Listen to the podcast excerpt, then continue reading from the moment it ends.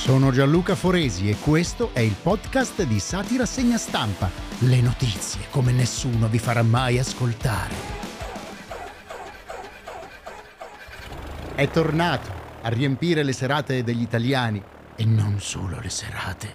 Sanremo! Il 73 Festival di Sanremo. È una meravigliosa cupola. E come la Madonna di Meggiugorie, quest'anno è riapparso Roberto Benigni. La voce di Mari.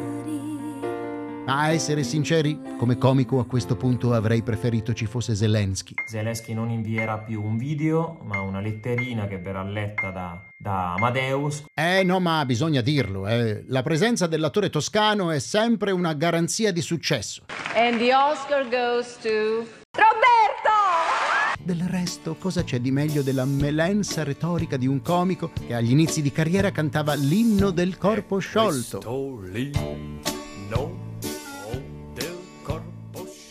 Ma che fulminato sulla via del politically correct e soprattutto dell'Iban bancario, ha preferito trasformarsi nell'Alberto Angela della lettera costituzionale. Buonasera. Megafono della sinistra shabby and chic, ricettacolo del buonismo veltroniano. Faccia di culo ha colpito ancora! Forse chiamarlo comico ormai è un'offesa perfino per Zelensky. E comunque, tra estimatori e detrattori, la prima serata del festival ha fatto parlare di sé. È stata all'insegna, diciamo, dei calci, ai fiori con Blanco, alla Costituzione con Benigni e alla recitazione con la lettera della Ferragni. Ciao bimba, ho deciso di scriverti una lettera. Ogni volta che penso a te mi viene da piangere. Io ne ho viste cose che voi umani non potreste immaginarvi. Ma tant'è, l'epoca è quella che è. Le istituzioni si sbrodolano di effetti speciali, si rotolano nel qualunquismo. E il governo non è da meno. Ha deciso infatti di illuminare di blu i palazzi della politica Chi siano non lo so, gli strani ometti blu. per la giornata delle vittime civili. Probabilmente pensavano a quelle del Viagra.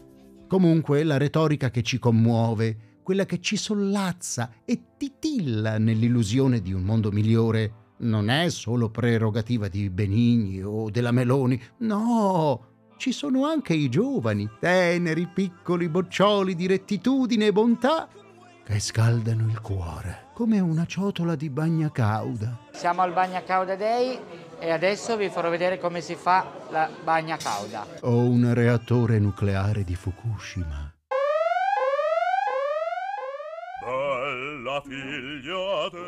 Pensate che in una classe di un istituto tecnico di Palermo mancava da mesi il crocifisso, così alcuni ragazzi tenerissimi ne hanno disegnato uno su un pezzo di carta e lo hanno appeso al muro. Lapidiamolo! Fustighiamolo!